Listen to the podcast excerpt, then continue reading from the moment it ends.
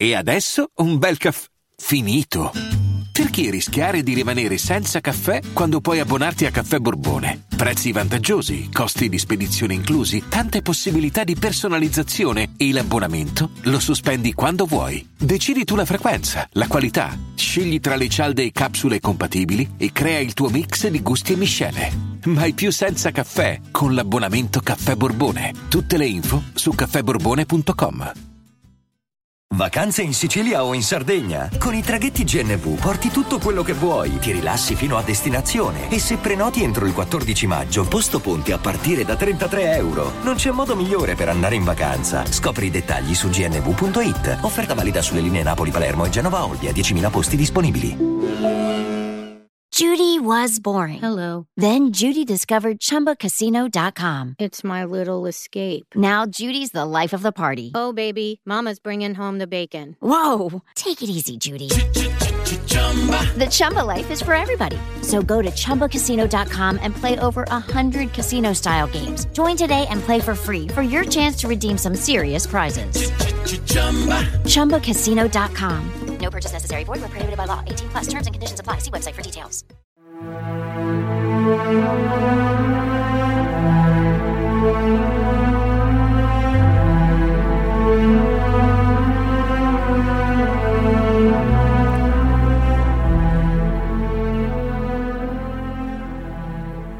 una domanda. Porre una domanda è come mettere in moto una pietra.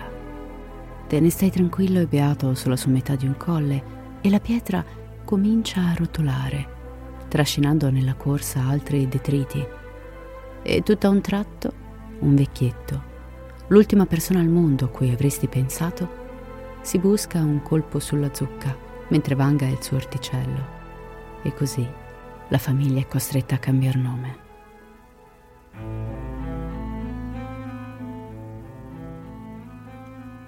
Firenze, 1985. Una provincia attanagliata nella sanguinosa morsa di un mostro senza nome, senza volto. Le morbide colline, le campagne di paese non raccontano più i versi poetici narrati per secoli. I romantici non guardano alla notte come una complice amica che nasconde gli amanti appassionati, ma come una crudele desdemona che offre la carne al vizio perverso di uno scellerato assassino, ormai vissuto come un demone reincarnato. Non ci si abitua alla sua presenza. E come si può, quando i figli vengono strappati alla vita con tanto livore e sadismo? Si cantano canzoni su di lui, si sussurrano preghiere nelle piccole chiese paesane. E anche i contadini, i cercatori di funghi, hanno paura di svegliarsi all'alba e uscire. Nessuno vuole trovare un cadavere. E i carabinieri, la polizia, che fanno? Perdono il senno, arrovellandosi su un enigma carmigno che pare organizzato a menadito, che non lascia niente al caso. Il delitto degli scopeti, i due francesi massacrati in tenda, l'ultimo omicidio del mostro, perché ha finito il caricatore sparando al giovane e perché quello squarcio nella tenda. Perché il killer non ha sparato immediatamente, invece di perdere tempo tagliando il tessuto sul lato posteriore per poi spostarsi su quello frontale e sparare. Non è da lui. Non lo ha mai fatto prima. Perché? Un dubbio orripilante si fa spazio nella mente. Possibile che agli scopeti quel maledetto settembre fossero in due a uccidere. Uno ha squarciato la tenda dal lato posteriore e questo ha messo in allarme i ragazzi. Jean-Michel ha tentato la fuga, ma appena si è mosso qualcuno dalla parte frontale ha iniziato a sparare, uccidendo la povera Nadine. Jean-Michel invece è riuscito a uscire, scontrandosi per un attimo proprio con l'assalitore armato di pistola. Ma non è corso verso l'auto, è andato verso la boscaglia. Come mai? Beh, forse Forse c'era qualcuno che gli ha sbarrato la strada verso la macchina, o forse è stato il buio, e il giovane, ferito, sotto shock, è fuggito alla cieca, anche perché non conosceva la zona. O forse è proprio la dinamica che è tutta sbagliata. Magari il mostro è davvero solo uno, ma ha sparato, Jean-Michel è uscito urtandolo, allora lui ha continuato, ha esploso altri colpi cercando di prenderlo, ma il buio non gli è stato favorevole e allora ha inseguito il giovane, lo ha coltellato e solo dopo ha squarciato la tenda per avere un più agile accesso al corpo di Nadine e per poter compiere le mutilazioni. Otto delitti, 16 persone, tutte nella stessa provincia. E c'è qualcosa che vorrei che capiste, perché giustamente chi non conosce la zona non può comprendere. Le località dei delitti non sono proprio vicinissime alla città. Distano tutte, più o meno in media, dai 20 ai 45 minuti in auto. Alcune sono a nord di Firenze, altre a sud, altre ancora a ovest. Ecco che quindi il killer agito su una zona abbastanza ampia della provincia, rimbalzando tra nord e sud senza un'apparente ragione. Questo è importante per farvi capire che davvero nessuno è al sicuro negli anni Ottanta. Non conta dove possa aver colpito l'ultima volta. Le campagne intorno a Firenze sono sterminate e non importa quanto tu possa essere lontano. Se sfidi il mostro, giochi a perdere. Il 10 settembre del 1985. La lettera contenente il lembo di seno di Nadine, recapitata alla dottoressa della Monica, non è l'unica cosa di cui si parla tra gli inquirenti. Alle 7 del mattino, sotto la rampa del parcheggio dell'ospedale di Santa Maria Annunziata di Ponte a Niccheri, viene rinvenuta una cartuccia calibro 22 con la lettera H impressa sul fondello. È un dipendente dell'ospedale a trovarlo e si dice certo che sia stato lasciato in bella vista di proposito. Nei giorni successivi vengono perquisiti tutti i piani dell'ospedale e in un armadietto, usato da più persone, viene ritrovata una lista di medici sospettati di essere il mostro. Nel frattempo viene analizzata la cartuccia e risulta compatibile con i proiettili sparati per uccidere. Anche il lotto è il medesimo. Per molto si dibatterà sull'oggetto e sulla lista, ma non si arriverà mai a niente di concreto. Il giorno dopo, una guardia giurata si presenta negli uffici del nucleo investigativo di Prato e racconta che nel luglio del 1981, mentre si trovava in un bar, fu avvicinato da un uomo sull'1,80, robusto, spalle larghe, dai capelli rossicci, anche se un po' stempiati. Lo sconosciuto si era dimostrato molto interessato alla divisa e alla pistola in dotazione alla guardia e dopo un breve colloquio lo sconosciuto gli avrebbe regalato tre proiettili ossidati calibro 22 long rifle con la lettera H impressa sul fondello, asserendo di averne almeno altri 500 a casa. È in questo momento che il maresciallo Amore, o Amore, qui mi scuso perché non conosco bene la pronuncia di questo cognome, comunque lo stesso che prende la deposizione della guardia giurata, decide di investigare su un residente di Prato, tale Giampiero Vigilanti. A quanto pare, Vigilanti è solito girare da solo la notte, accompagnandosi con i suoi cani in giro per le campagne extraurbane. Un uomo piuttosto misterioso, ritenuto da alcuni a tratti inquietante. Vigilanti è stato un soldato, ex militare della cruda legione straniera. Ama le armi e ha avuto guai con la legge in passato. L'uomo è anche in possesso di una lancia Flavia rossa, un modello molto simile a quello notato da alcuni testimoni la notte del massacro delle Bartoline dell'81. Alle 7.30 del 16 settembre, il maresciallo e alcuni uomini entrano a casa vigilanti per eseguire una perquisizione. Rinvengono una pistola High Standard calibro 22 e alcuni ritagli di giornale, tra cui uno inerente al precedente arresto di Mele e Mucciarini. Viene perquisita anche l'abitazione della madre dell'uomo in cui saltano fuori altri ritagli sempre relativi al mostro, relativi al delitto del 74 e quello di Vicchio, insieme ad altri due trafiletti che parlano dell'omicidio di due prostitute sempre nel Fiorentino. Amore stila una dettagliata relazione per informare i magistrati responsabili delle indagini, ma resterà sempre pressoché inascoltato. Ci vorranno 32 anni perché quel rapporto venga spolverato e ripreso in considerazione. Lo stesso giorno, avviene anche qualcos'altro di importante. Quando ai carabinieri di San Casciano arriva una segnalazione anonima. Vogliate al più presto interrogare il nostro concittadino Pacciani Pietro, nato a Vicchio e residente nel nostro paese in Piazza del Popolo a Mercatale. Questo individuo, a detta di molta gente, è stato in carcere per 15 anni per aver ammazzato la propria fidanzata. Conosce mille mestieri, un uomo scaltro, furbo, un contadino con le scarpe grosse e il cervello fine. Tiene sotto sequestro tutta la famiglia. La moglie grulla, le figliole, non le fa mai uscire di casa, non hanno amicizie. Vogliate intervenire e interrogare l'individuo e le figlie. È un tiratore scelto. Questa è la prima volta che il nome dell'ora noto Pietro Pacciani fa il suo ingresso nella vicenda. In pochi giorni viene organizzata una prima indagine a casa del contadino, ma non verrà rilevato niente di anomalo. Passa il tempo e mentre alla redazione della Nazione si apprende dello scioccante terremoto che il giorno prima in Messico ha sterminato 10.150 vittime, arriva una lettera anonima scritta a mano. Sono molto vicino a voi. Non mi prenderete se io non vorrò. Il numero finale è ancora lontano. 16 sono pochi. Non odio nessuno, ma ho bisogno di farlo se voglio vivere. Sangue e lacrime scorreranno non si può andare avanti così. Avete sbagliato tutto. Peggio per voi. Non commetterò più errori. La polizia sì. In me la notte non finisce mai. Ho pianto per loro. Vi aspetto. Ancora oggi non è chiaro se la lettera sia stata scritta dal mostro o meno. Settembre passa freddo.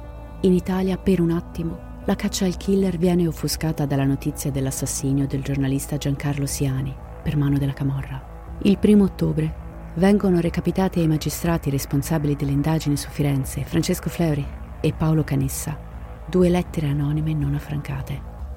Entrambe le missive contengono un articolo del 29 settembre della Nazione con il titolo Altro errore del mostro. Insieme c'è un foglio bianco piegato a cui è stato cucito il dito di un guanto di gomma da chirurgo con all'interno una cartuccia Winchester calibro 22 con la H sul fondello. A lato dell'articolo, battuta a macchina, una frase. Uno a testa vi basta. Passano quattro giorni. Al procuratore della Repubblica Pierluigi Vigna arriva la stessa lettera recapitata ai magistrati. Si analizzano le buste. Risultano essere state chiuse con la saliva. Il DNA presente non risulta compatibile con nessuno degli indiziati passati o futuri il gruppo sanguigno è A positivo. Anche di queste lettere non è chiaro se sia stato il mostro a spedirle, anche se pare strano che un killer di tale intelligenza possa commettere un errore così grossolano, consegnando deliberatamente il suo DNA nelle mani degli inquirenti. Lo stesso giorno in cui viene recapitata la missiva anonima a Vigna, in una cassetta della posta di San Piero a Sieve, viene rinvenuta una cartuccia calibro 22 e il mattino seguente a Scarperia una signora che si sta recando in chiesa scorge in mezzo alla carreggiata un proiettile. Raccogliendolo e scoprendone l'H sul fondello, lo porta immediatamente ai carabinieri.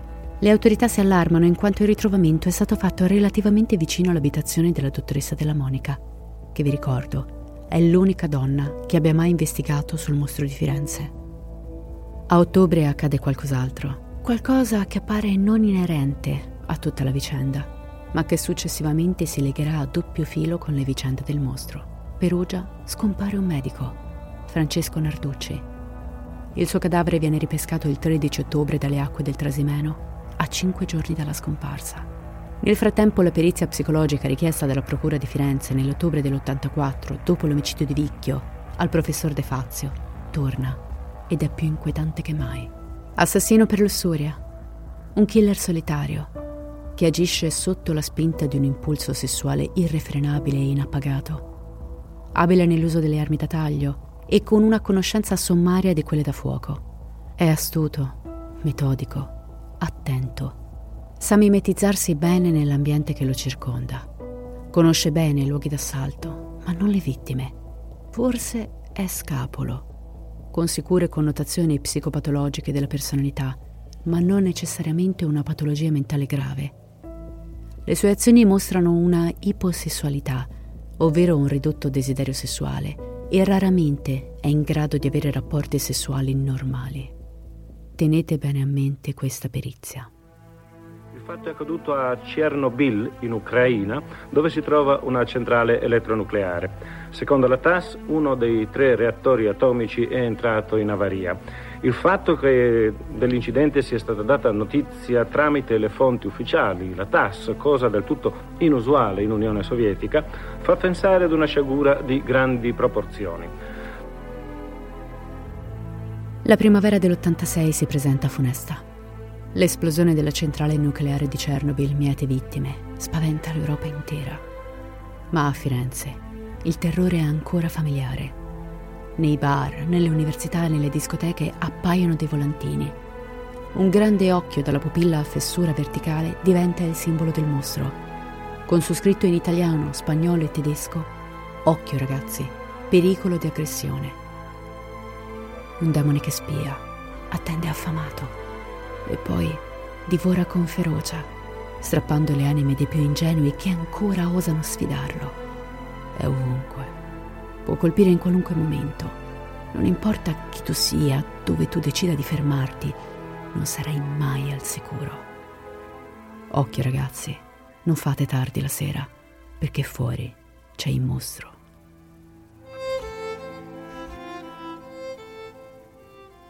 Passa un anno è il 20 marzo del 1987 quando a casa Rontini, la famiglia di Pia, arriva una telefonata anonima. A rispondere è la signora Winnie. Dall'altro capo una voce anonima senza inflessioni dialettali dice con calma che tra il 22 e il 25 marzo succederà qualcosa. La donna informa subito le autorità. Pochi giorni dopo arriva alla procura una lettera indirizzata alla dottoressa della Monica. All'interno c'è una videocassetta e una lettera battuta a macchina. Il video contiene spezzoni di trasmissioni telegiornali che trattano il caso del mostro di Firenze, con in sottofondo la canzone di Battisti, Anna. La lettera scritta è composta da 30 righe, ma attualmente sono ancora coperte dal segreto istruttorio e quindi non se ne conosce il contenuto. Le tv iniziano a trasmettere ininterrottamente un breve spot. Occhio ragazzi, pericolo di aggressione sotto la canzone di Renzo Arbore. Watch out, kids, you could be attacked. Attention, jeunes gens, danger, risque d'agression. An alle Pärchen, Vorsicht, Überfallgefahr. Occhio ragazzi, pericolo di aggressione. Di notte, occhio ai posti isolati. Appare anche un altro spot dove al posto della canzone è presente il battito cardiaco umano, uno spot decisamente molto più inquietante del primo. I volantini antimostro avvolgono la provincia fino alle campagne più lontane. Vengono convocati i sindaci di tutti i paesi per affrontare l'emergenza. Viene anche riattivata la SAM, la squadra antimostro, e alla sua guida arriva il dottor Ruggero Perugini, che introduce l'utilizzo del computer a supporto delle indagini, oltre che alla sua nota esperienza presso l'FBI di Quantico. È l'estate del 1987 e ormai sono due anni che il mostro tace. Si teme sia solo un letargo, forse un attimo di riposo dopo anni e anni di terrore. Ma perché si è fermato improvvisamente? Perché proprio ora? La procura non si rilassa, non può permetterselo. Così, utilizzando la nuovissima tecnologia messa a disposizione da Perugini, fa una ricerca sui detenuti residenti in Toscana di un'età compresa tra i 30 e i 60 anni. Escono 60 nominativi. Troppo vasta. Si cerca il dettaglio. Detenuti in grado di poter commettere tutti i duplici omicidi in materia di tempo, lavoro. Restano 28 nomi, tra cui una donna che viene scartata a priori. Ma nel 1989 che un'ulteriore ricerca assottiglia pesantemente la lista di nomi, riducendola a 6 tra di loro c'è sicuramente il nome del mostro di Firenze. Ed in queste tre ricerche c'è sempre un nome che ritorna, quello di Pietro Pacciani. Il contadino di Mercatale nasce da una povera famiglia contadina nel 25. Da piccolo perde un fratello e prosegue la sua vita insieme ai genitori e alla sorella Rina. Durante la guerra aderisce al movimento partigiano. All'età di 22 anni ha già una denuncia per violenza domestica nei confronti del padre. Da adulto, in paese, lo conoscono tutti per il suo carattere fumantino, che lo fa accendere di rabbia in pochi secondi, e per questa sua particolarità si guadagna un soprannome, il Vampa. Su di lui si spettegola anche in modo goliardico. C'è chi dice che una sera, a una festa paesana, per fare il fenomeno, abbia tentato di fare il mangiafuoco e sia finito per ustionarsi non gravemente. Questo ha portato tutti a ridere di lui per ovvie ragioni. Forse aveva bevuto un po' troppo per lanciarsi in questa avventura improvvisata. Nell'aprile del 51, Pietro ha 26 anni, scopre la sua ragazza, la sedicenne Miranda Bugli, appartata con un venditore ambulante di 42 anni, Severino Bonini, nelle campagne di Tassinea nel Mugello. Pietro si nasconde tra i cespugli e li osserva amoreggiare. Ma nell'istante in cui Severino scopre il seno sinistro della giovane, balza fuori e si scaglia sopra l'uomo, accoltellandolo con ferocia per 19 volte. Pietro è una furia. Nonostante Severino sia morto, infierisce sul suo cadavere, colpendolo ripetutamente alla testa. Si pensa con il tacco della sua scarpa o con un sasso. E una volta aver terminato il massacro del corpo di Severino, Pietro si avventa su Miranda e la stupra lì, di fianco al cadavere, per ricordarle a chi appartiene e cosa accade a chi prova a prendersela. Le fa promettere che lo sposerà, poi prende il portafoglio di Severino e ne nasconde il corpo alla bene meglio. Quella stessa notte Pietro torna sul luogo del delitto per occultare il cadavere a dovere. O almeno ci prova. Trasportare un corpo morto su un terreno accidentato al buio è impresa assai ardua da compiere in solitaria. Così si vede costretto a nasconderlo nuovamente in modo sommario. Il giorno successivo, però, Miranda, torchiata dai carabinieri, confessa l'accaduto e viene arrestata insieme a Pietro. La giovane Bugli viene condannata a quattro anni per complicità, mentre Pacciani dovrà scontare 13 anni di carcere. Una volta terminati gli anni di reclusione, Miranda, nuovamente libera, si sposa con un ragazzo. Pietro, per quanto possa sembrare assurdo, si sente tradito dalla ragazza e dal carcere le scrive ripetutamente, alternando lettere di amore disperato a vere e proprie promesse di morte. Passano gli anni. Arriva il 4 luglio del 1964. Pacciani esce dal carcere, ora 39enne. Torna a Vicchio nel Mugello e lì sposa la povera Angiolina Manni, una giovane afflitta da ritardo mentale, con la quale, tra una violenza e l'altra, avrà due figlie, Rossana e Gabriella, che vivranno il loro mostro personale proprio tra le mura di casa, subendo gli abusi sessuali da parte del padre per tutta la vita. Nel 73 la famiglia Pacciani si trasferisce a San Casciano Val di Pesa, nei poderi del marchese Pianfrancesco Rosselli del Turco.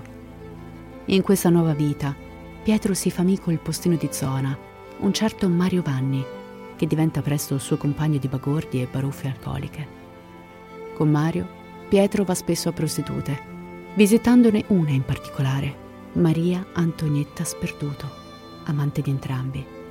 Un altro amico di Pacciani, di cui si parla troppo poco, è il maresciallo Francesco Simonetti, uomo in età avanzata che dal 75 fino al momento della sua morte nell'86 si occupa delle pratiche legali e burocratiche di Pietro. Alcuni dicono che sia amicizia sincera, altri, come la figlia di Francesco, parleranno al processo di come Simonetti fosse succube di Pietro Pacciani.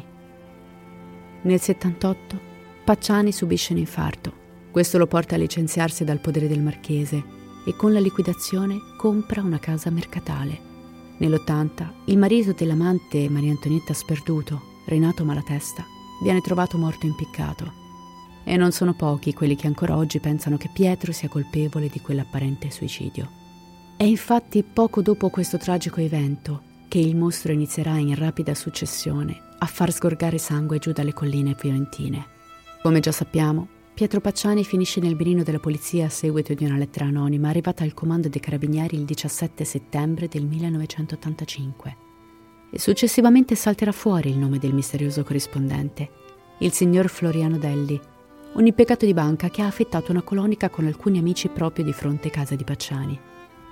In sede di processo, Floriano racconterà di aver assistito a alcuni movimenti nel cortile di casa Pacciani, che definirà schifosi. Dichiarerà infatti di aver visto Pietro stendere dei brandelli di pelle sopra la piccola fontana, ad essiccare al sole. Non solo. Delli avrebbe affidato temporaneamente al contadino toscano un cucciolo di cane di nome Pluto, che sarebbe poi scomparso misteriosamente.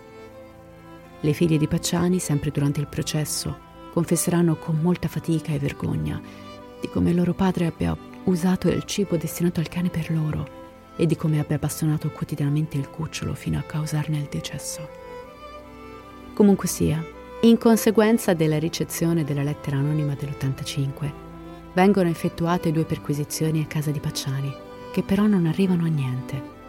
Le indagini su Pietro, quindi, finiscono sotto un'enorme pila di scartoffie, lasciando indietro il suo nome per due anni, fino al 1987.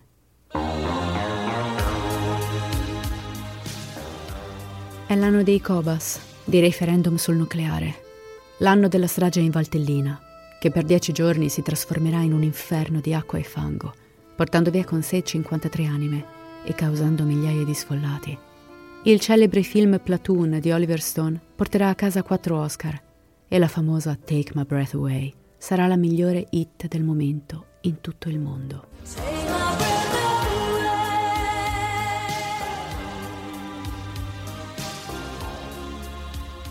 È il 30 maggio. Le figlie di Pietro, dopo anni e anni di soprusi, trovano il coraggio e denunciano il padre per violenze. Ma il nome di Pacciani è già sul tavolo della squadra antimostro, con l'arrivo del super poliziotto Ruggero Perugini, che con sé porta l'esperienza maturata presso l'FBI a Quantico. L'uomo che più di tutti braccherà il contadino e che gli poserà sul capo la corona di mostro di Firenze. Questi sono gli anni in cui il mostro improvvisamente si è placato e tace non si sa se per sempre o per un breve letargo. Le estati dell'86 e dell'87 passano infatti senza morti, senza sangue. Si tira un respiro, ma si fa con cautela.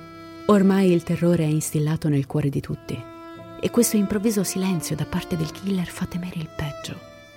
Forse è in attesa, forse ancora osserva, forse è la calma prima della tempesta. Alla squadra antimostro si ipotizza, intorno al grosso tavolo, ora coperto di cenere, documenti e mozziconi di sigaretta. Forse il mostro è morto o è malato, oppure ci siamo vicini, e siamo talmente vicini che per paura si è fermato, o forse è in carcere, o semplicemente se n'è andato. L'utilizzo del computer fino al 1989, come vi ho già detto, permette dopo diverse scremature di arrivare a sei nomi di possibili assassini. E quello che torna sempre nelle ricerche è proprio Pietro Pacciani. Ed è nell'89 che la SAM inizia a indagare silenziosamente sul contadino di Mercatale, che nel frattempo sta scontando la pena per violenza domestica. Indagine che dura fino al 91, quando il dottor Perugini consegna alla Procura di Firenze il suo rapporto completo. Il 24 ottobre dello stesso anno, il procuratore della Repubblica emette un avviso di garanzia nei confronti di Pacciani. In meno di sette giorni, il contadino sale all'opinione pubblica come il nuovo mostro di Firenze. Il 6 dicembre del 91, a seguito di un condono, Pacciani esce dal carcere per fare ritorno alla sua casa di San Casciano. L'abitazione è stata disseminata di cimici e microspie. Il 25 dicembre il cappellano del carcere di Sollicciano, Don Cubattoli, accompagnato da due detenuti, si reca da Pietro per portargli gli auguri di Natale. Ma a Pietro quella visita suona strana ed è proprio lui a dirlo a Perugini, asserendo che uno dei due detenuti affermava di sapere molte cose sul mostro, cose che poi in realtà si sono rivelate solo frottole. Pietro poi dice una frase, qualcosa che fa scattare una molla nel cervello dell'investigatore non vorrei che mi avessero messo qualche gingillo nell'orto. È come se il contadino stia velatamente cercando di mettere le mani avanti ai suoi eventuali ritrovamenti durante le numerose perquisizioni. Arriva la mattina del 4 febbraio. Su Rai 2, il programma Detto tra noi manda in diretta da Vicchio uno speciale sul mostro di Firenze. Al termine del programma, viene chiesto a Perugini se desidera dire qualcosa al killer, che forse lo sta osservando. Perugini guarda dritto in camera e fa un discorso, passato alla storia. Io non so perché, ma ho la sensazione che tu in questo momento mi stia guardando. E allora ascolta. La gente qui ti chiama mostro, maniaco, belva.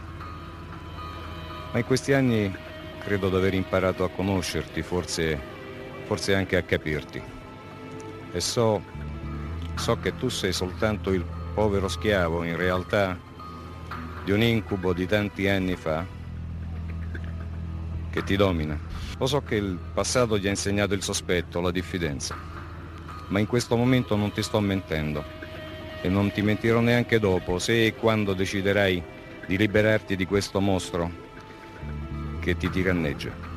Tu sai come, quando e dove trovarmi. Io aspetterò. Perugini non sta parlando a qualcuno che non conosce. Perugini sta parlando proprio a Pietro Pacciani. L'investigatore sa che a quell'ora il contadino è davanti alla tv e vuole essere sicuro di arrivare a lui con quelle parole, penetrando lo schermo con il suo sguardo sicuro. Una mossa a tratti coraggiosa, a tratti molto teatrale. Perugini è sicuro che quel momento possa scatenare una reazione nel contadino. Anche solo una frase, una piccola frase incriminatoria che possa essere catturata dalle microspie. Ma non succederà nulla, anzi, la moglie si permetterà di dire al poliziotto che al marito la trasmissione è garbata parecchio. Nelle settimane successive, Pietro viene visto frugare spesso in giardino, scavare buche, armeggiare nel terreno. Questo spinge Vigni ad ordinare una profondissima perquisizione in casa Pacciani. Ed è così che il 27 aprile del 1992 inizia la maxi perquisizione, una delle più lunghe e approfondite della storia giudiziaria del nostro paese, che porterà alla scoperta, giorni dopo, di ciò che sarà definito come la prova regina. Al terzo giorno di ricerca, infatti, alle 17.45, lo stesso Perugini estrae dall'orto di Pacciani una cartuccia inesplosa marchio Winchester, calibro 22 a piombo nudo, con la lettera H incisa, lo stesso tipo di proiettile utilizzato dal mostro. E sarà proprio questo oggetto a fare da cardine accusatorio nei confronti del contadino di Mercatale figurando allo stesso tempo come una delle pagine più controverse dell'indagine stessa. Passa un mese. Il 25 maggio del 92, alla stazione dei Carabinieri di San Casciano, arriva una busta bianca, contenente, avvolta in due pezzi di stoffa, l'asta guidamolla, la parte che agevola lo scarrilamento della pistola attraverso la molla, di una beretta calibro 22 modello 70, la stessa del mostro. Insieme c'è un biglietto scritto in un toscano sgrammaticato. Questo è un pezzo della pistola del mostro di Firenze che stava sulla nazione. C'era la fotografia. Il Pacciani andava lì e lavorava alla fattoria. Anche la moglie e la figlia grande passeggiavano lì, dei son grulle, e fanno tutto quello che lui gli manda, se no ne toccano. Il Pacciani, è un diavolo, e la incanta bischeri alla tv, ma noi lo si conosce bene, e lo avete conosciuto bene anche voi punitelo e Dio vi benedirà, perché non è un uomo, è una perva. Grazie. Il mittente allega anche uno schizzo del luogo del ritrovamento. Il riferimento alla nazione è in merito a un articolo uscito il giorno prima in cui, attraverso dei disegni, sono stati illustrati i vari componenti di una beretta calibro 22. I pezzi di stoffa provengono da casa Pacciani. Viene infatti ritrovata durante una perquisizione lo straccio riportante la stessa fantasia e che combacia nei punti sfilacciati con i pezzi usati per avvolgere l'asta. Ma gli inquirenti sospettano che sia stato proprio il contadino a inviare quella lettera, così da dimostrare di essere vittima di persecuzioni da parte di terzi che lo vogliono incastrare. A dare forza a questi sospetti ci sono diversi particolari nella lettera stessa. Gli errori grammaticali sono i medesimi infatti dal contadino. L'accento sul verbo avere al posto dell'H, le doppie. Il biglietto è scritto in stampatello maiuscolo, che è proprio lo stesso utilizzato da Pietro in tutti i suoi memoriali. E poi c'è il disegno del luogo. Pacciani è bravissimo nel disegno, soprattutto nel tracciare le mappe, e la capacità del mittente nel ricostruire a matita il percorso per il luogo del ritrovamento fa fare una rapida associazione con Pietro. Ma attenzione perché anche questa faccenda è molto controversa. Infatti, che ragione ha Pacciani di inviare un pezzo dell'arma con cui avrebbe ucciso le coppie? perché l'arma non è mai stata rinvenuta e la sua assenza è un enorme punto di forza. Quindi perché darsi la famosa zappa sui piedi in modo così stupido? Sarebbe bastato il biglietto anonimo per simulare le persecuzioni. Ecco che quindi i vari appassionati del caso ancora oggi propongono delle tesi alternative. Forse sono state le figlie a inviare la missiva con il pezzo di pistola, così da liberarsi dell'orrendo padre e garantirsi la salvezza, spedendolo in carcere per sempre. Oppure sono stati gli inquirenti stessi a costruire questa prova a menadito, così da far girare le indagini a loro favore, accusando Pacciani di aver scritto il biglietto per dissuadere la polizia. Forse i troppi anni di buchi nell'acqua hanno portato gli inquirenti a tali bassezze. produrre prove farlocche per incastrare un qualcuno che possa vestire i panni di un pluriomicida, così da chiudere questa storia una volta per tutte.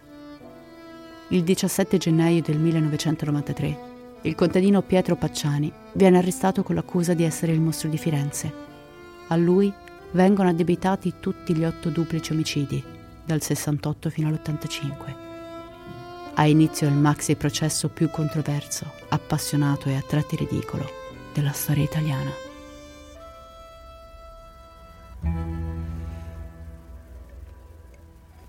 «19 aprile 1994. Tutta l'Italia attende. Televisioni, radio, giornali. L'intero stivale vuole assistere al primo grado di giudizio. Lo Stato italiano contro il contadino di Mercatale. A portare avanti la bandiera accusatoria c'è il dottor Paolo Canessa, ritenuto nell'ambito giudiziario uno dei più brillanti e valenti magistrati della Procura fiorentina. A difesa di Pietro Pacciani ci sono l'avvocato Rosario Bevacqua e Pietro Fioravanti, che ha già difeso il contadino nel processo per i reati contro le figlie e che con il tempo è diventato amico e confidente. Dei giudici popolari ordinari tre sono insegnanti e tre impiegati. Tutti, eccetto uno, sono sposati con figli. Sin dalle prime battute è chiaro a tutti che il processo si basa su concetti puramente indiziari. Non esistono prove concrete contro il tozzo contadino di Mercatale. L'impianto accusatorio si basa principalmente sul precedente omicidio compiuto da Pacciani, quello del 51, in cui Pietro aveva ucciso il Bonini a coltellate e aveva stuprato la fidanzatina di fianco al cadavere. Secondo l'accusa, il delitto di Tassinaia è l'unico altro omicidio avvenuto nella provincia di Firenze ai danni di una coppia appartata. Pacciani, oltre che a uccidere in modo molto simile al mostro, è rimasto a osservare i due amoreggiare prima di avventarsi sull'uomo, proprio come il ricercato serial killer. Pietro conosce bene i luoghi del delitto del mostro Alcuni sono legati alla sua infanzia, altri si trovano vicino alla sua abitazione o al suo lavoro. In occasione dell'omicidio della Tassinaia, l'ira del Pacciani era esplosa quando aveva visto il Bonini denudare il seno sinistro della Bugli. Il mostro di Firenze, nell'84 e nell'85, aveva escisso proprio il seno sinistro dei cadaveri delle vittime femminili e nell'ottobre dell'81 lo aveva ferito con una coltellata. Inoltre l'amante del contadino, la Maria Antonietta Sperduto, ha dichiarato che Pacciani è molto violento durante i rapporti, soprattutto esprime una certa violenza nei confronti del suo seno sinistro.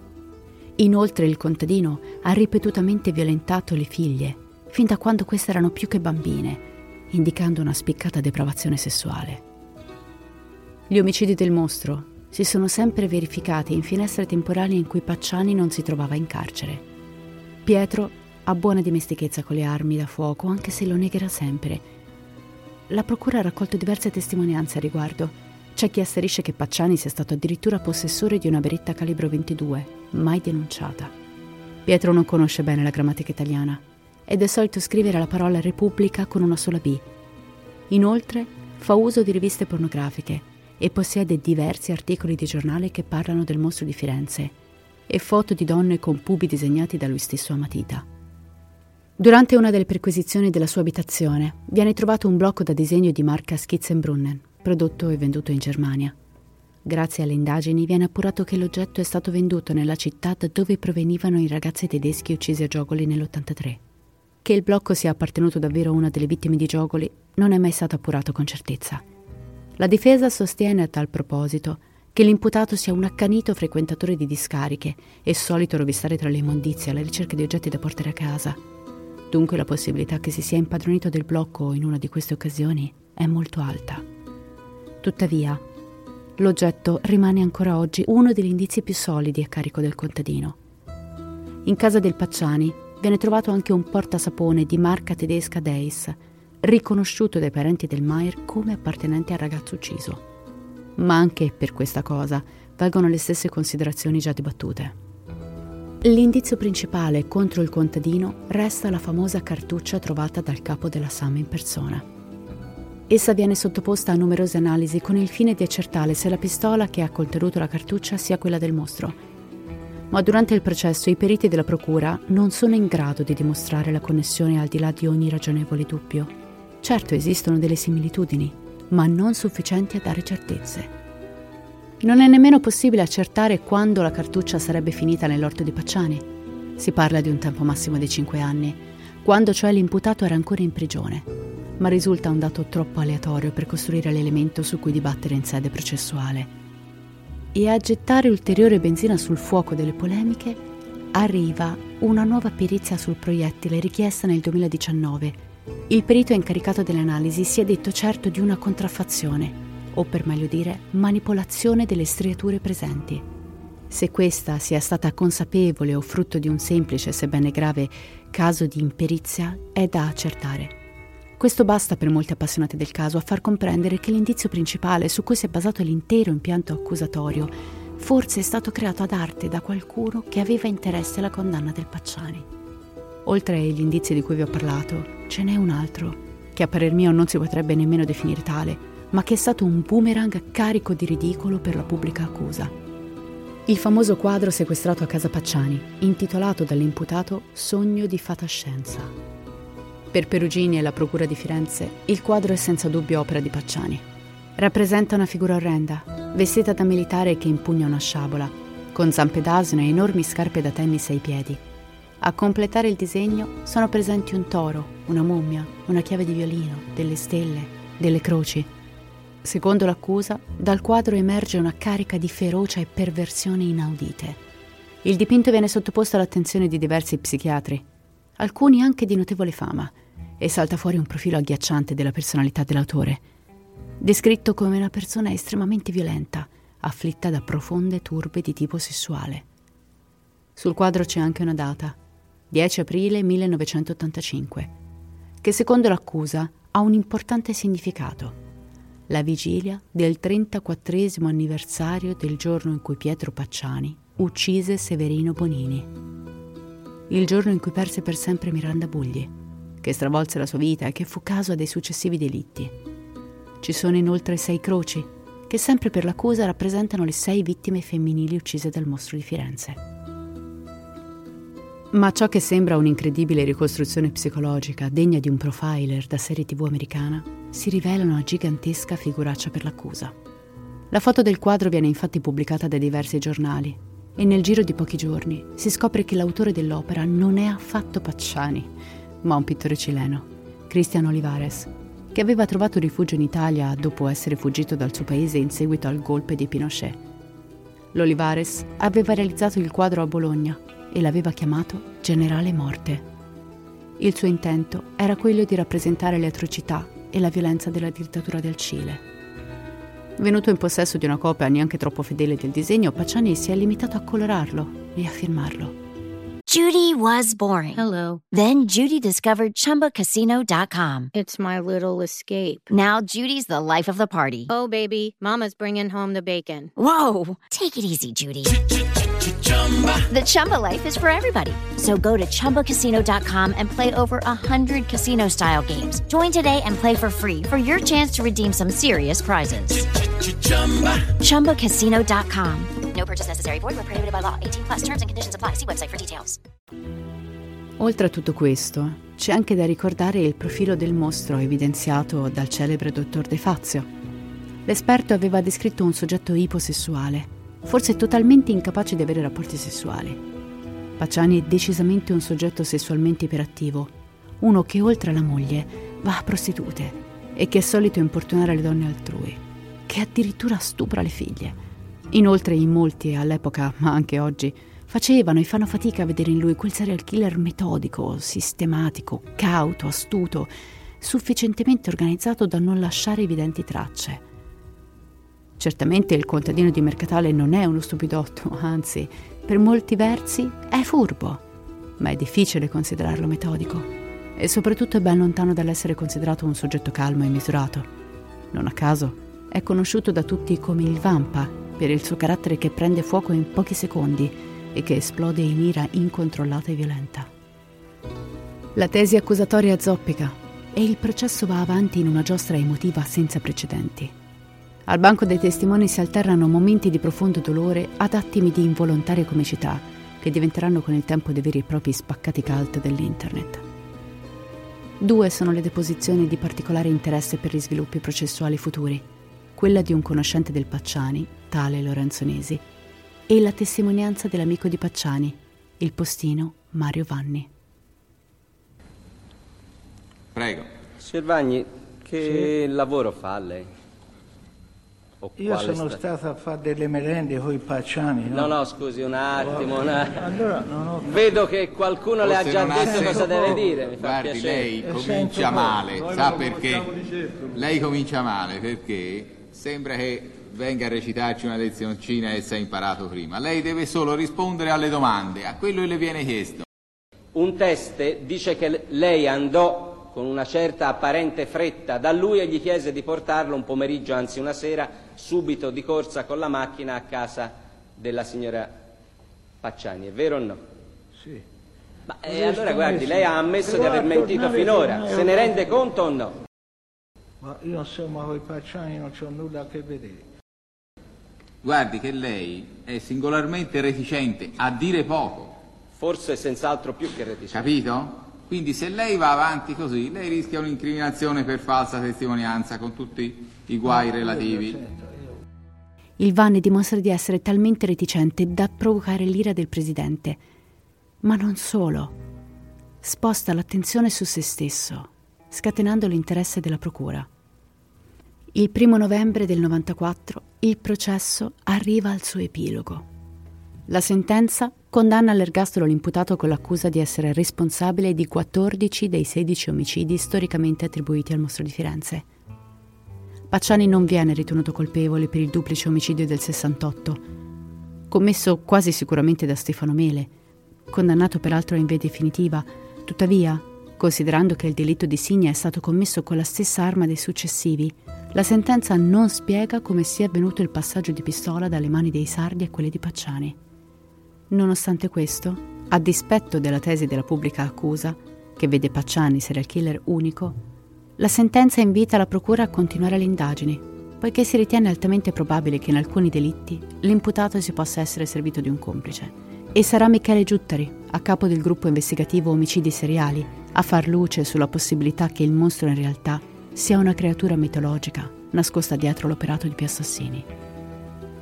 Mentre lo sfondo della vicenda inizia a dipingersi dell'ipotesi assolutoria per Pietro Pacciani, la Procura di Firenze lavora per fornire nuove prove che incastrano definitivamente il contadino.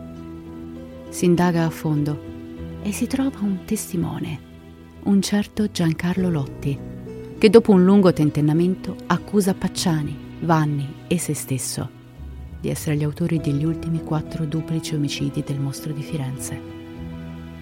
Giancarlo è quasi completamente analfabeta. Ha problemi intellettivi ed è un emarginato sociale oltre che un alcolista. Prende la patente a 38 anni e nell'81 inizia a lavorare come operaio nella cava di sabbia. I compaesani si prendono gioco di lui con facilità. Lo chiamano Katanga. Nello stesso anno conosce a San Casciano la giovane Filippa Nicoletti e approfittando della permanenza in carcere dell'allora compagno della donna, Salvatore Indovino, inizia a frequentarla.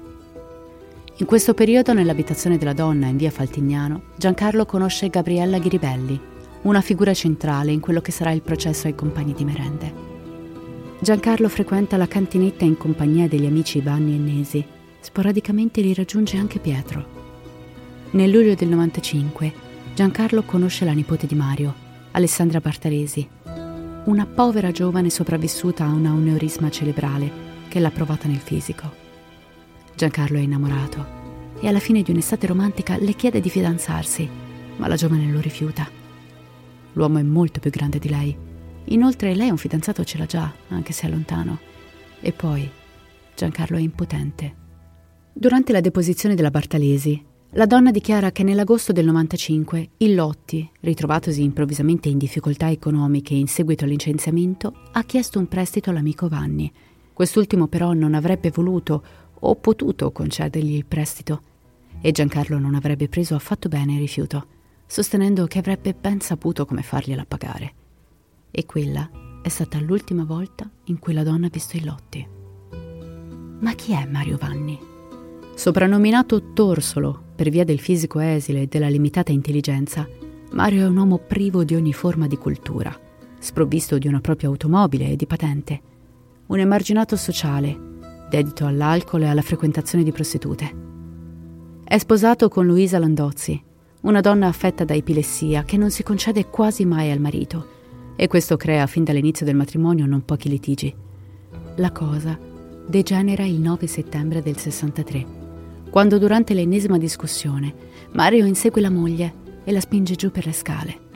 La donna, incinta al momento dell'evento, lo denuncia per maltrattamenti. Il tribunale però lo assolve e poco tempo dopo nasce la sua unica figlia, Annunziata, che ahimè morirà all'età di sei anni in seguito a una grave malattia. Cattolico praticante e convinto fascista, Mario Vanni fino all'87 fa il postino e tradisce la moglie con numerose prostitute, tra cui Maria Antonietta Sperduto. Ed è proprio lui a presentare la donna a Pacciani. È il 13 febbraio del 1996. Sono passati 15 mesi dall'incarcerazione di Pietro Pacciani, quale colpevole degli assassini del mostro quando al processo per il secondo grado la Corte d'Appello di Firenze assolve il contadino per non aver commesso il fatto. Pacciani viene scarcerato dopo 1100 giorni di detenzione e nell'immediatezza viene ospitato presso la casa di accoglienza Il Samaritano a Firenze, grazie alla buona parola di Suora Elisabetta, confidente spirituale di Pietro dai tempi della sua detenzione a Sollicciano e futura custode delle sue memorie. Il 12 dicembre la Cassazione annulla la sentenza di assoluzione e dispone un nuovo processo d'appello. Processo che tuttavia non avrà mai luogo a causa dell'improvvisa morte dell'imputato. Il pomeriggio del 22 febbraio del 98, infatti, mentre è in pieno svolgimento il processo ai suoi compagni di merende, Pacciani viene trovato morto nella sua abitazione di Mercatale, con i pantaloni abbassati e il maglione tirato su fino al collo. La relazione del medico legale riporta che il decesso è avvenuto verso le 22.30 in seguito a una insufficienza cardiaca con edema polmonare in recente infarto del miocardio. L'esame tossicologico rivela nello stomaco del contadino tracce di un farmaco antiasmatico, l'Eolus, fortemente controindicato per un cardiopatico come lui. La morte di Pacciani fa sussurrare tra le strade e i bar di come essa sia arrivata proprio ora quando la sua testimonianza è necessaria per risolvere la matassa ingarbugliata di eventi che per anni hanno tenuto Firenze sotto minaccia. La stampa alimenta le voci come carta sul fuoco. Pacciani ucciso da ignoti, gridano le prime pagine, e distinguere la realtà dai pettegolezzi diventa arduo. Ad esempio, si scopre che Pacciani, tornato a vivere a Mercatale dopo la soluzione, abbandonato anche dalla moglie, viveva barricato in casa come se avesse paura di qualcosa o di qualcuno la sera della sua morte, aveva ricevuto la visita di un misterioso erborista e porte e finestre della casa sono state rinvenute spalancate. Si viene a sapere che c'era un forte odore di ammoniaca per casa e che il suo cadavere era rivestito da una specie di grembiule. E questo sarebbe stato in realtà un indumento rituale massonico, utilizzato nelle cerimonie come simbolo di declassamento punitivo da chi lo indossa. Nonostante il correre incontrollato di queste dicerie, non è mai stato trovato alcun, ris- mai stato trovato alcun riscontro a supporto della tesi omicidiaria e i documenti sembrerebbero confermare la morte naturale. Ma la possibilità dell'esistenza di committenti degli omicidi hanno portato molti appassionati del caso a ritenere non solo molto sospetto il decesso di Pacciani, ma che forse possa essere stato presumibilmente provocato da dei mandanti in guanti bianchi. Un omicidio dunque reso necessario dal fatto che Pacciani era divenuto nel frattempo un possibile scomodo testimone in vista del nuovo processo d'appello, processo in cui, ormai spacciato dopo le confessioni del Lotti, sarebbe stato finalmente pronto a raccontare le sue verità.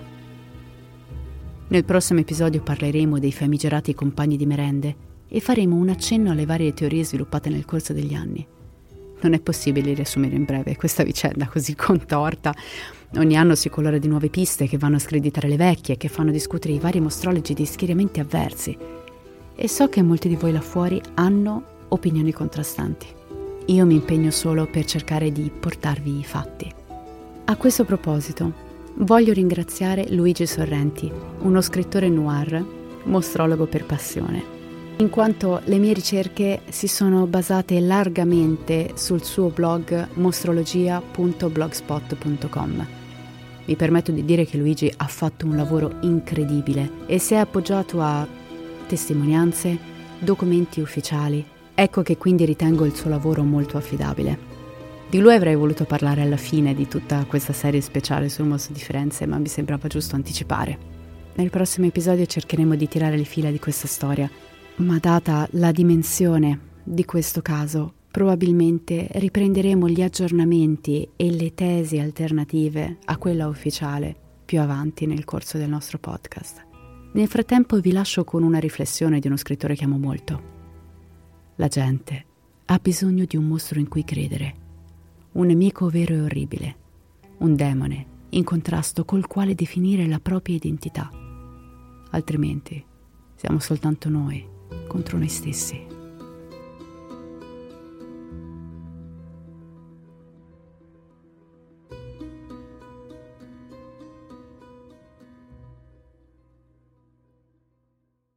Judy was boring. Hello. Then Judy discovered ChumbaCasino.com. It's my little escape. Now Judy's the life of the party. Oh, baby, Mama's bringing home the bacon. Whoa! Take it easy, Judy. The Chumba life is for everybody. So go to ChumbaCasino.com and play over 100 casino style games. Join today and play for free for your chance to redeem some serious prizes. chumba ChumbaCasino.com. No purchase necessary. Void where prohibited by law. 18 plus terms and conditions apply. See website for details.